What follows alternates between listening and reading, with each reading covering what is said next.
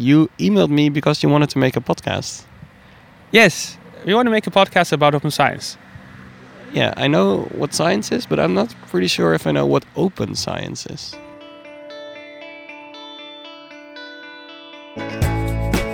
Hi, welcome to the Road to Open Science podcast. My name is Lieven Heremans, and the person you just heard me speak to was Sanli Faez. He's a physicist at Utrecht University.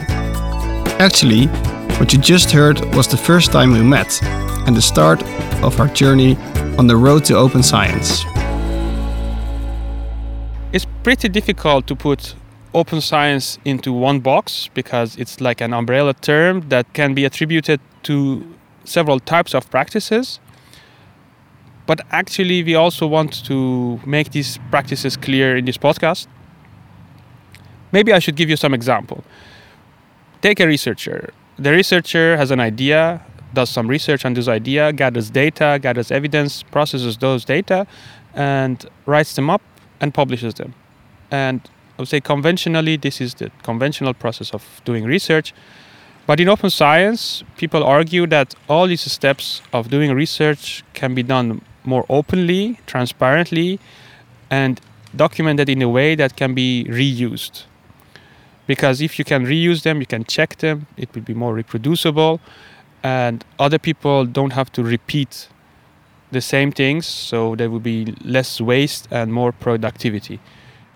So, in a very basic way, it comes down to making the process of science more transparent. Not only more transparent, but also more reusable. The process of science is already quite transparent, but to make it more reusable and more widely accessible. And why do you want to make this podcast now? We want to make this podcast now, putting university in the center of attention because university is a big organization, but not so big that nobody's in charge, and it involves all the main actors that can make actually new practices become reality and become mainstream. It involves policymakers, it involves the researchers, it involves people who maintain the research infrastructure, and to have open science uh, in the mainstream, all these people should come uh, on the same page. Do you have any idea who we should talk to who has maybe done some research on this topic? I have some ideas. We have a list of people that uh, we can talk to, but maybe we should look at them together. Hey, Sanli. let me party. So, Good to see up? you again. thanks. So, did you check the list? Yes, we found someone, right? Yeah, yeah, and he agreed to to uh, to interview. His name is uh, Sascha Friesike. He is at the Vrije University in Amsterdam. He has done a large meta research on why people uh, share their data and why they don't. And what I also liked, because I read his book, it's called uh, Opening Science. It's a, yeah, it's, a, it's a nice title, right? And uh, I read his chapter, and he basically sees open science as a social dilemma. And I think that's a really helpful way to look at the problems we are facing right now. So we hopped on our bikes to our first stop, the Vrije Universiteit, or VU University in Amsterdam.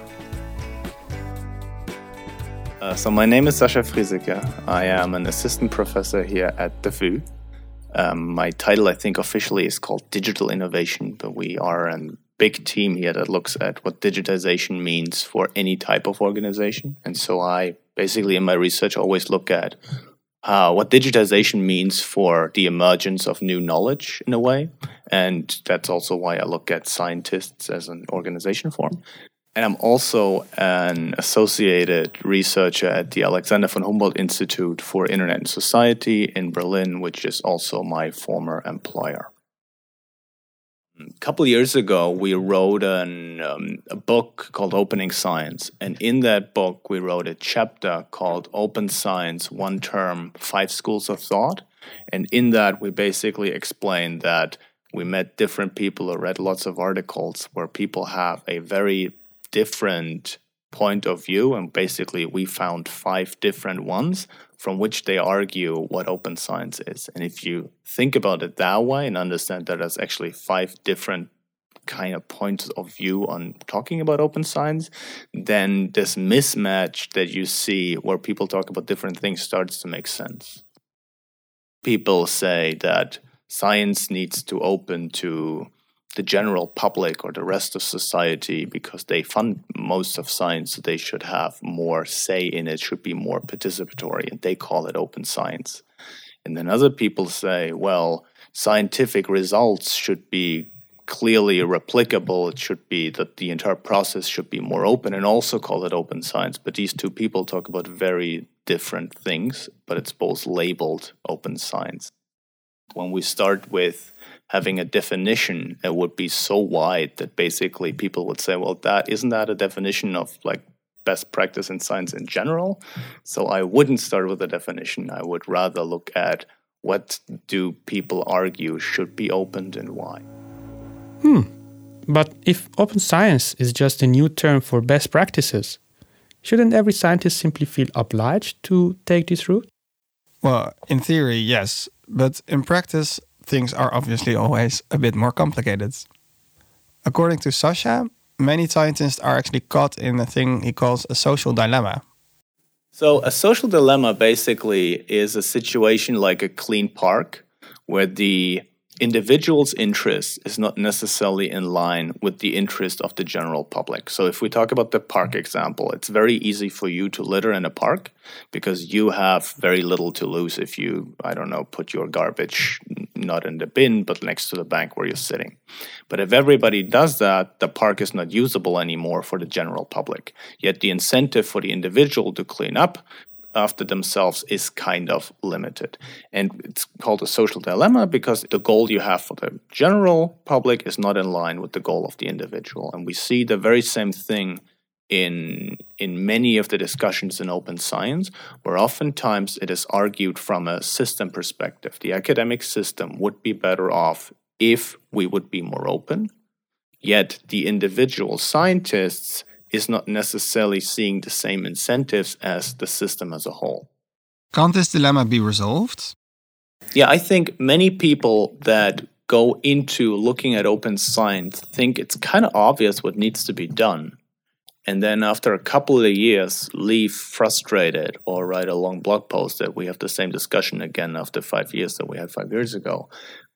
But underestimate how complicated it is to change culture and especially in academia where we have a very decentralized culture if you have a large organization and you have a new CEO and that new CEO says we have new values, these are the new values, then that kind of trickles down through the organization. But in academia, we see an enormous amount of, of past dependence in the academic system. Just the fact alone that we call the output format the one output format that everybody is interested in a paper in a time where everything is digital, anyways, and we still call it like the physical artifact that what used to be printed on, I think is one tell. Um, a colleague of mine always called it Stockholm syndrome, academic Stockholm syndrome, that basically people made a career because they had to suffer through a system. And once they are at a point that they can dictate what future generations have to do, they basically say, and they also have to go through the same thing I went through. And I think the biggest issue I currently see is that we have a very monolithic culture in regards to research outputs. That basically the only research output that is really evaluated is a paper. And because of that, every single thing that anyone does needs to turn into a paper. Well, currently, we could also do very different things. Someone could do a podcast, someone could do a platform, someone does uh, just data, someone provides people with research software, but all of these are typically not tied to individual incentives. And with that, they are like kind of second second grade citizens in the academic system. And I think that is the the major obstacle we're currently facing. We write too many papers, too many of them are irrelevant, and instead we could use that time more productively by doing something that actually has an impact to whatever community we would like to have an impact on. Actually, Sascha has also gathered some empirical evidence that shows the emphasis on publishing papers discourages researchers to do more useful things, like sharing their data. So what we did, we did a large survey with I think 1,500 German academic researchers on their data sharing behavior from different disciplines. And the most surprising thing I think we found is when we started this research, we thought that one of the main barriers to data sharing is probably that researchers don't want others to see that they made a mistake. So they basically want to hide the data. It's kind of like an hypothesis we had. And what we found is that that actually isn't the case, that researchers kind of believe in the academic system and that there should be some form of quality control, and that all the actual barriers we found are very closely tied to the publishing system. So they would say what stops them from publishing their data are mainly two things. One is the time it costs to make that data available for others, and that that time is an opportunity cost in which they cannot publish an additional article, while others would use that time and in a competitive system would publish an additional article. And the other thing they were afraid of was that if someone sees my data and my data is interesting, that someone else will publish an article with my data that I might also be able to publish.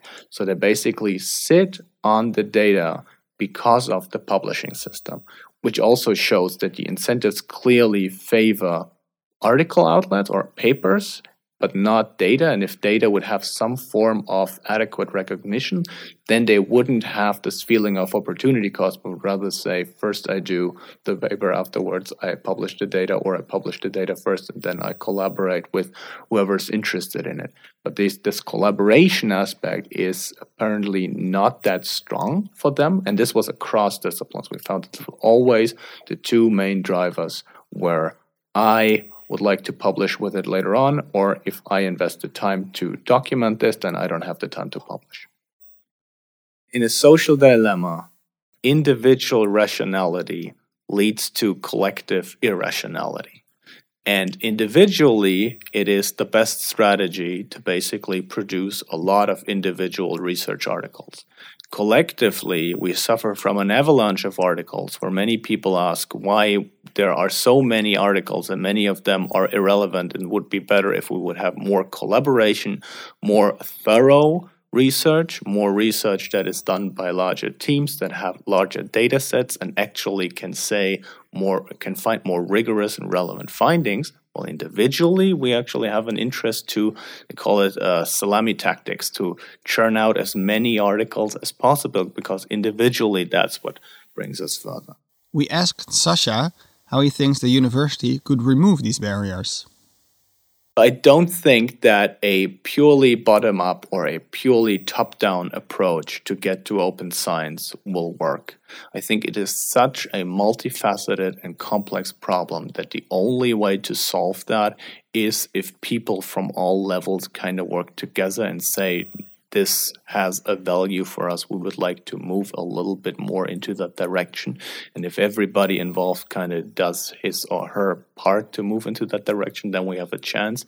But I, if we say, well, those up there have to make a decision, and before that, I don't move. And if they up there say, well, the individual scientists should do whatever they want to do, if they think it's a good thing, they should do. I think both of these aspects alone will not work.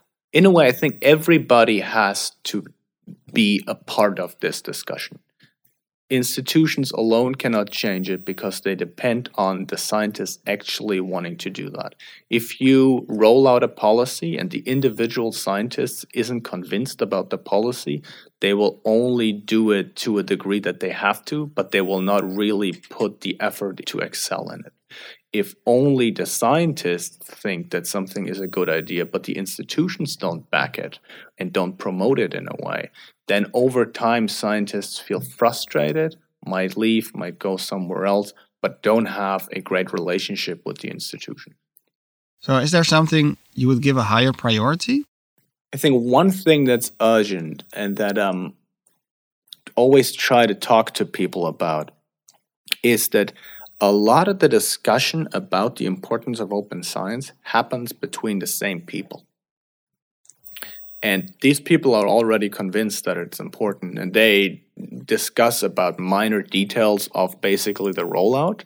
But the more important thing is to get the general research on, on board, so have more people's attentions on why this is important, and also explain to them what that means for them individually.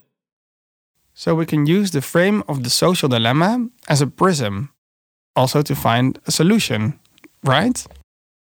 I think, in a way, um, to look at to look at science through the lens of a social dilemma helps in the development of policies. So oftentimes you have individuals that do something that might not be in line with the actual incentives that they have simply because they believe in it. And oftentimes these cases are taken and then it's presented as here, look, it works. What are you worrying about? But to look at what are the actual incentive structure then helps to understand why most people behave in a certain way. And only when we understand why most people behave in a certain way, we can define and develop policies that help shift these activities a little bit towards a more open science.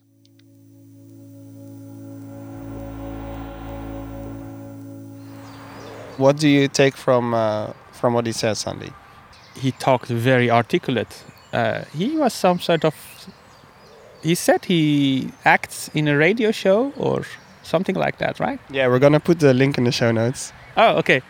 Yes, I like the social dilemma framework because it clearly analyzes the problem and says that individual researchers have to make sacrifices if they want to do what they think is right for the whole system. And because every person has to pay a small penalty in changing his or her daily practices into more open science practices, it doesn't happen in a massive scale and that should be fixed.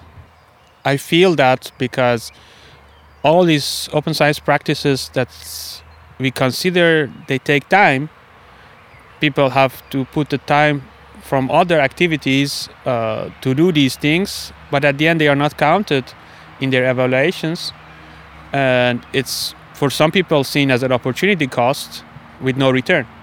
Exactly. So I guess we have to talk to someone at a higher level now, because they are the ones who can change the structures of how university is actually organized. Yes, and we had this in mind, right? That's why we contacted the board of the university. I got a message back from them. Uh, they told me we should talk to Frank Miedema. Do you know who Frank Miedema is? Yes, he is the dean of the uh, medical faculty. I'm Frank Miedema. I'm the dean of the medical faculty and vice chair of the board of UMC Utrecht. And I've been doing that for more than nine years already.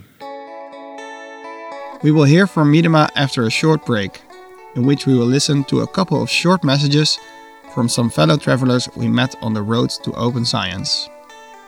First, a few words from Konrad and Matthias. Dear Road to Open Science listeners, this is Matthias Fromm. And Konrad Förstner. We would like to kindly invite you to our podcast Open Science Radio. Over the last five years, we've been producing German and English episodes covering basically all aspects of open science. Next to episodes about news from the open science movement, you will find several event related episodes, such as reports from the Open Science Barcamp, or from conferences such as WikiCite or the Open Science Conference. In addition, you will also find interviews with experts and community members, as well as special topic episodes introducing selected aspects of open science. So, we welcome the Road to Open Science podcast to the community of science related podcasts and wish a good start and hope for a long lasting contribution to the open science discourse. Bye. Next up is the Open Science Massive Online Open Course, or MOOC. Here's a message from Jon Tennant. Hi everyone, my name is Jon and I'm the founder of the Open Science MOOC. This project is currently in development and represents a community driven initiative in order to help increase the adoption of open science skills for researchers around the world. This is part of global progress towards more open research practices, where often the pace of policy development seems to be outstripping the pace of adequate training needed in order to achieve those policies. The idea for the MOOC took off in around 2017 and now more than 150 people have signed up to help develop content for the MOOC. It was catalysed by several reports from the European Commission, which outlined the importance of training researchers in the skills they needed to practice open science, but didn't provide any exact concrete examples of how to get there. For us, open science is about increased rigor, accountability, and reproducibility for research, all hallmarks of what high quality research should be by default. The MOOC will have 10 core modules. These will include reproducible research and data analysis, open collaboration, and public engagement with science. It brings together hundreds of existing projects and resources to provide the basis for developing new materials to train researchers in the open science practices they need in order to excel in a modern research environment and beyond the academy. Naturally, everyone is invited to participate in the project in whatever capacity they wish. All content development is currently happening on GitHub and will be openly licensed for reuse. We are currently developing the open source and open research software module as a pilot and I'm very excited for what the future holds. Our goal is to have each module openly available to anyone, as well as to deliver it into graduate schools around the world. Ultimately, we want open science just to be known as science, as that's when we'll know we'll have been successful. For more information, you can check out our website at opensciencemooc.eu. Thanks for listening. All right, back to our main topic. We met Frank Miedema, Dean of the Medical Faculty at Utrecht University, Frank Miedema and three other people years ago they wrote a document, uh, a white paper about the things they saw are going wrong in science. And they also started this uh, platform, which is called Science in Transition. They made some headlines and their opinion pieces were everywhere in the even in the economists on top journals uh, what they were saying that there is something systemic wrong with the with the way science is done, and we need to fix it. So uh, when we started this, this science in transition debate, uh, I had not realized, to be very honest, in 2012, 13, I had not realized that open science could possibly take care of most of our, say, critical points. And the critical points were um, abuse of metrics, abuse of only articles, and that say uh, patents, okay, patents, but say uh, tangible products like somebody who uh, makes a machine or an, or, uh, or an, um, um, an app for, for instance, re rehabilitation sciences, uh, a new method for for uh, learning you to, to to talk again after a stroke. Hey, that's a method that is not. Of course, it can also be written up, but in essence, it's a method. So I have to be very honest. I discovered open science. Um, four years ago or something, and then I realized, oh, but this is exactly what we can also use to solve most of the issues that we had put on the table in the analysis of science in transition. We asked if he agrees with Sascha's analysis that people who want to do more open science are facing a social dilemma, and he says he agrees. So the dilemma is that you're asked to share your data, and ideally that would be the case: sharing your data, being open, and not sitting on your data until you have been milking it to the end.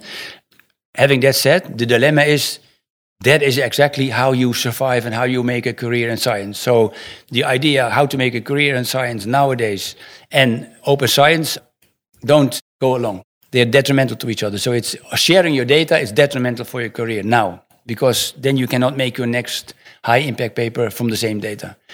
Uh, and this, this is a huge dilemma because many people are not in science to make a career, but they want to do something in the real world for real people, for the good life. And that dilemma can only be solved if we change the incentive and reward system. Rewarding people for sharing and not for publishing papers. Well, agreeing on the diagnosis is a good first step, but what about the cure? I think that um, we we realized what's going on. We realized that the incentive and reward system has been developing and has evolved over time to just go for papers and not only papers but also papers with specific high impact, etc., etc. So this this is a game that has sort of um, developed over time. I'm 64 now. I have seen it happening since I was 30. Everybody has seen it happening, and it's sort of unconsciously, it, it just happened. There's, there's no, no, nobody is guilty. This is just how, how systems uh, evolve. And all of a sudden, we are in a situation where only papers and only high impact and high impact of a specific type is being appreciated. At the same time, all of the time people have been warning against it. People have been warning against proxies for quality which are not good papers uh, in nature which are not nature papers. The only thing that can really uh, change this uh, and keep us from going going even further is management of universities management of big funders to say stop. We have to think we have to realize that we are not doing the research evaluations in a proper way. We have to really go for content. We have to realize that there are differences between cancer genetics and radiotherapy or, or uh, rehabilitation sciences. We have to also act upon it. We don't have to say, yeah, yeah, that's, that's very complex. No, we have to say, okay, then we have to act. And therefore, we have to realize that this will not change if we not change the incentive and reward system. But how should this change happen? We hope, of course, that with the national platform Open Science, with what happens in FP9 in Europe, we hope that this will be the mainstream.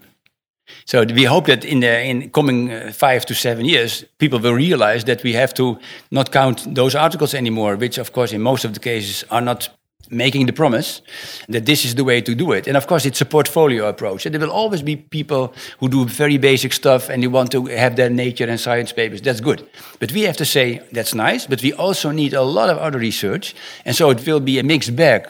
And in that case, everybody can survive. I'm sure that in the coming years, and you already see it happening also in other universities, that uh, and also in Europe, that the large funders they will not go for articles anymore and, and high impact journal uh, papers, but they want to have, in our case, with respect to patients, outcome. They want to see outcome, real benefits for patients. And so I think that uh, the Bill and Melissa Gates Foundation, the Wellcome Trust, the European community, and uh, even our own charities, uh, the KWF, uh, Nierstichting, uh, Longfonds, they all go in the same direction. Because papers, my boy, they don't cure patients. Of course, there's also still a lot of room for basic science. So sometimes people say to me, ah, but now you're against nature and science publications. I'm not. I'm against the idea that that is the only science we have to do and that the other people are not respected. Uh, but you mentioned this the way you uh, have been trained and also other senior scientists uh, of your uh, generation have been trained and they are now the people who evaluate and they yeah. mostly evaluate based on their own training and gut feeling yeah. than based on the advice or the protocol always given to them so it's always difficult to change that uh, as you said yeah. overnight so how in your organization are you planning to bring the seniors or the R4 researchers, the, the, the, the advanced career researchers on board of this change in the paradigm? Yeah, so there are two things. So it's a little bit paradoxal. So on the one side, people who are over 55 or over 60 who are arrivés, their, their career is set and everything is fine, like, like in my case, they can go along and they can say, yes, okay, yeah, this is more relevant and this is better. And uh, yeah, but of course, we were, the system was making us behave as we did in the early days. The older you are, the easier it should be, eh, in fact. Of course, some of the people are so addicted, but most people, they realize, yeah, yeah, if we can change and if we can change without putting the system on tilt or whatever, um, then, then it should be done. There are people in the mid-career, and they are the most, uh, say, vulnerable. So if you are mid-career PI, say 40 years of age, you have your first grants, etc., and you have built your CV based on these, say, classical metrics criteria, then it can be scary because then you say, who is to be trusted that if I would change my behavior, I would go for open science and share my data using ORCIDs, etc., and, and, and, all nice. But how can I be sure that the next dean is also be trusted and that there will be consistency in governance? And this is really a question I always get many times, even uh, last week, uh, two times already. You could say it's even worse for people who are just now finishing their PhDs. Because they say, okay, I will, we will not produce six, seven papers for a thesis anymore. We will have two or three really good papers, and we can also show that there is a lot of meat in those papers. It's not only to, to produce a paper. Uh, how can I be sure that when I do an application in Charité in Berlin or in, I go to Leuven, or go to London that people will see through and then they will understand how my resume is being built and, and where I am.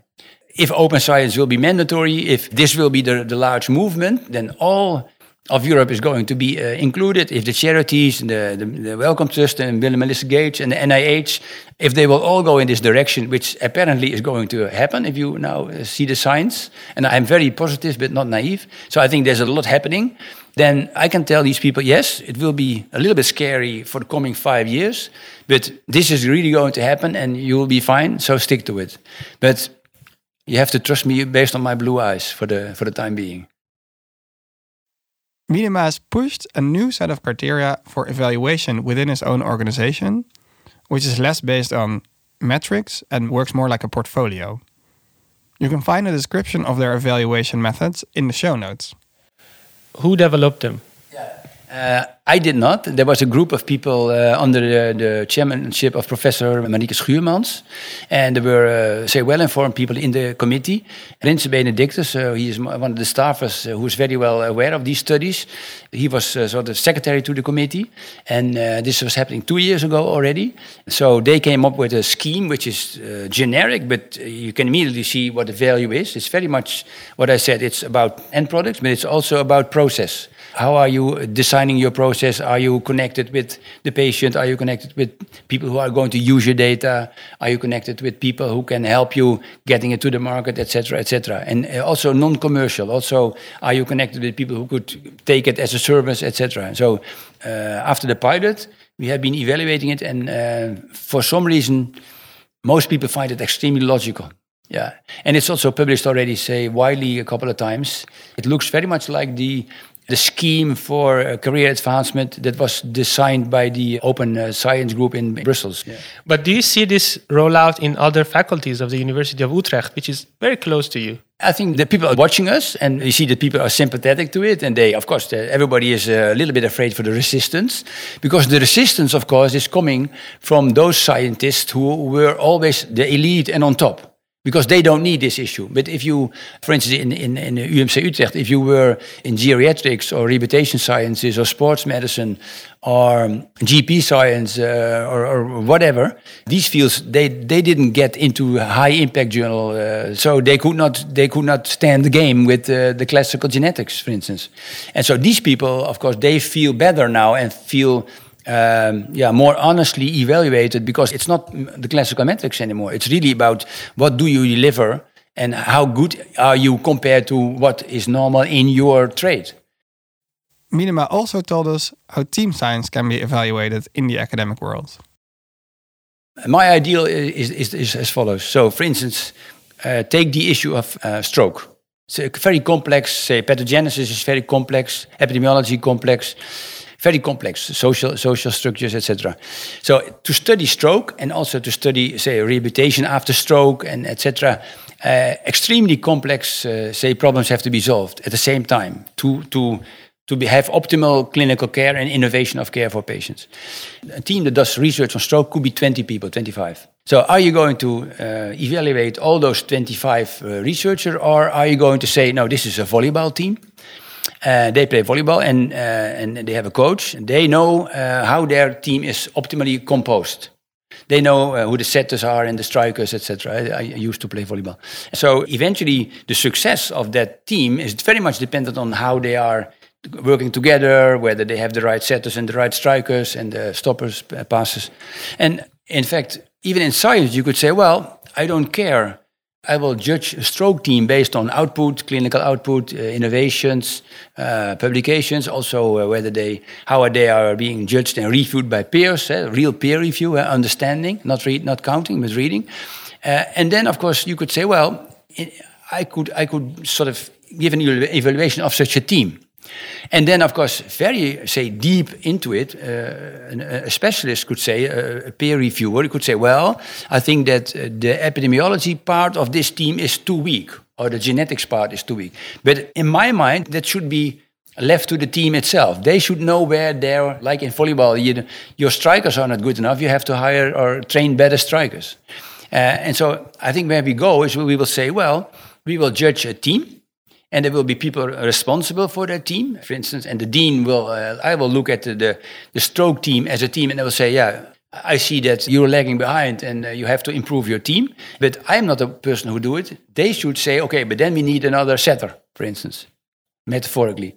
And so this is probably the way to to really uh, say evaluate team science. And how do you think we should get more people on board to reach this goal? Yeah, we, we, I think we just have to begin. It's, we, are, we are at the very, very early beginning still, you have to realize. And this is for the whole University Utrecht. Eh? So we really are starting. We have this nice, we have a nice, uh, say, uh, proposal from the committee. Really, it has to happen now. We have to. It's just beginning. Yeah, and people are now just trying to find out how are we going to do it. Yeah, it's going to be work hard work. You have to explain people what is going to happen, that it will take time, and, and that it's not their fault. They are not bad people if they feel a, a problem. This is how the system works against them, and that we have to help them, and that uh, everybody, in fact, who is who understands science knows that we have to go in this direction, but everybody feels the same pain.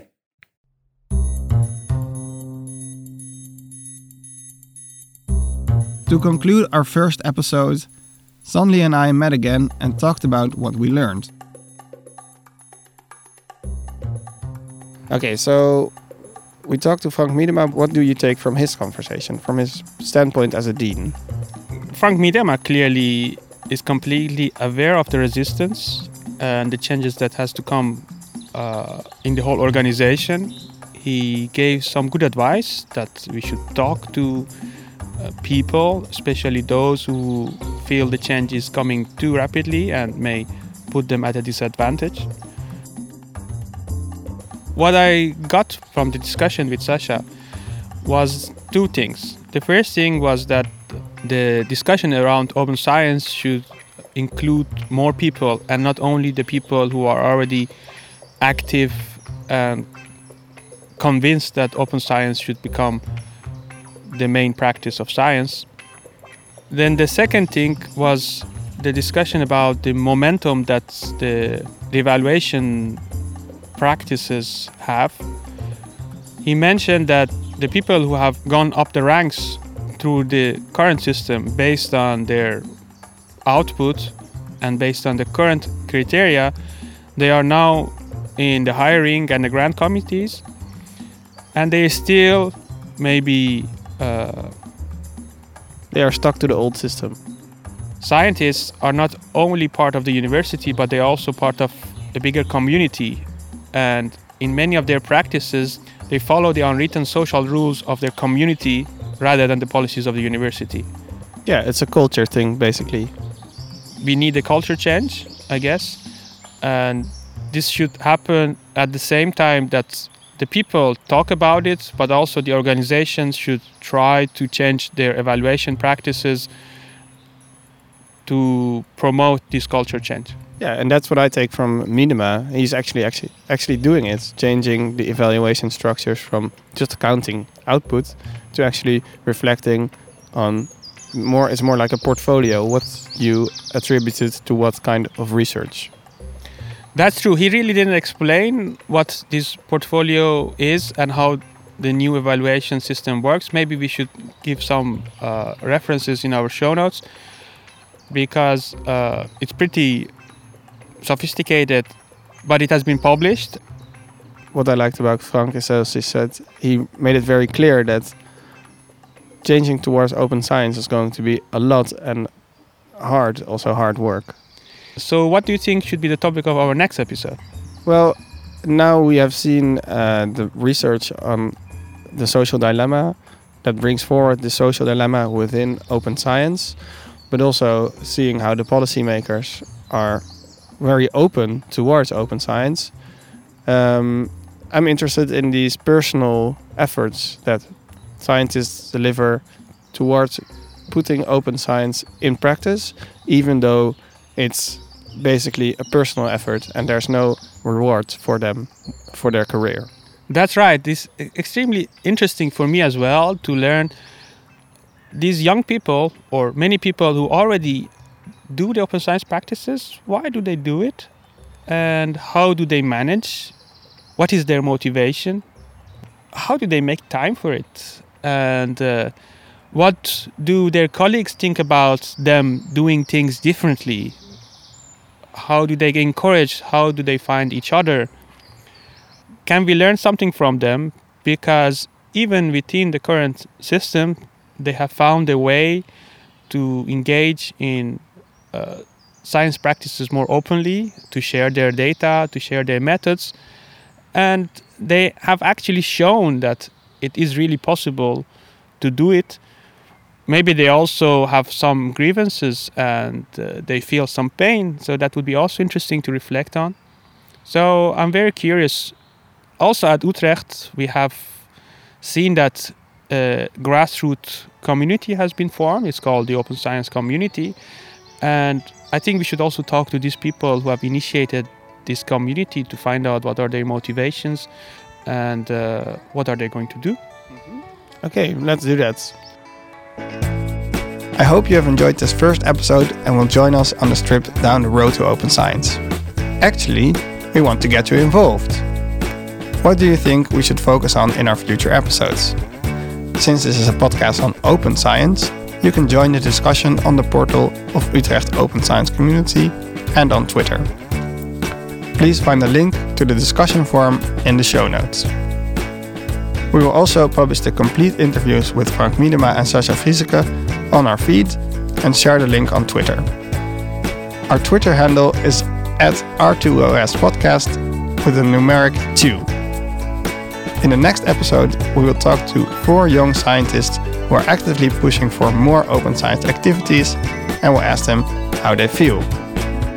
Don't forget to subscribe and stay tuned.